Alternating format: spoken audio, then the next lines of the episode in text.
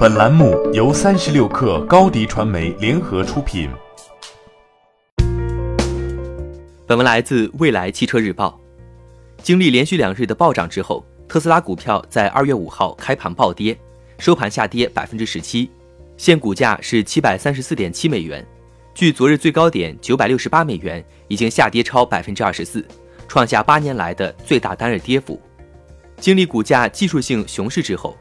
马斯克目前净资产缩水五十九亿美元，至约三百九十三亿美元。他的排名从收盘时的二十二位降至第二十五位。特斯拉最近股价记录将市值推升至一千五百九十八亿美元。马斯克即将获得第二层级薪酬奖励。马斯克持有特斯拉约五分之一的流通股，这也是他个人净资产的主要组成部分。近两个月以来，特斯拉股票的强势上涨。一度使马斯克个人净资产增加了一百三十五亿美元，增幅在全球富豪榜中排名第一。自去年十月特斯拉公布第三季度盈利财报后，股价便一路飙升。近日，特斯拉远超华尔街分析师预期的第四季度财报继续助攻，华尔街分析师纷纷上调目标价，以追赶特斯拉股价上涨的势头。而且，做空特斯拉股票的投资者也在进行空头回补。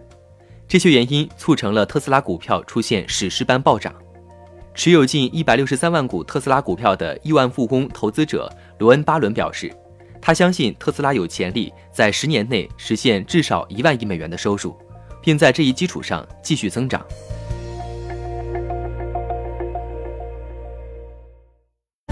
欢迎添加小小客微信 xs 三六 kr 加入克星学院，每周一封独家商业内参。终身学习社群，和大咖聊风口、谈创业，和上万客友交流学习。高迪传媒，我们制造影响力。